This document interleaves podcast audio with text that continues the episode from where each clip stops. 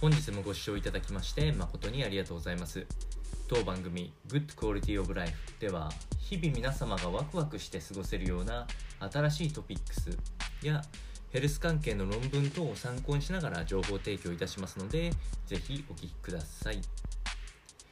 それでは本日のテーマですけれども今回は教育のお話ですね、えー、褒める授業が子供にいいというようなテーマでお話をしていきたいと思います。えこちらのお話はアメリカのブリガム・ヤング大学のマッケー、教育学部のカルダレラ氏らの報告、え、これについて、えフォローをしていきたいと思います。まず大きなおまとめとしますと、え教師が子供への授業の接し方として褒めるっていうことを行っていくと子供が授業への前向きな姿勢っていうのは改善するというふうな結果が研究結果から分かっております。こちらは学術誌のオンライン上ですね、1月末に掲載されておりまして、えっと、3年間にわたって、えー、アメリカにいる小学生、え、5歳から12歳の計150人程度の解析を行った結果となっております。で、えっと、褒める回数、特に頻度が高まっていくと、課題への集中力っていうものが60%高まるという結果が出ております。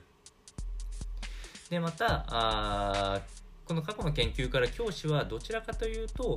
えー、この叱るっていう行動をとった時に生徒はあ授業への対応態度としてネガティブな影響を与えるっていうことも分かっておりますのでできるだけ生徒への褒めるフィードバックこれがあ生徒のいい態度を導くいい手法だというふうに、えー、カルダレラ氏らは言っているというところです。まあ、具体的なあの褒める割合で言うと褒める対叱るの割合は2対1以上まあ、気持ち、やっぱり、褒める回数が多いっていうのは、今のような効力を生むというふうに言われております。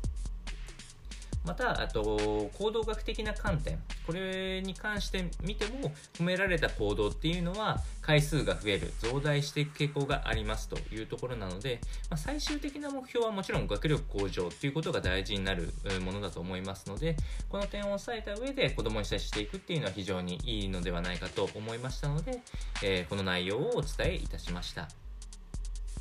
それでは本日の内容は以上となります。この番組の内容が少しでも面白いな、気になるなと思っていただいた方は是非チャンネル登録をよろしくお願いいたします。それではまた次回の放送でお会いしましょう。本日もご視聴いただきまして誠にありがとうございました。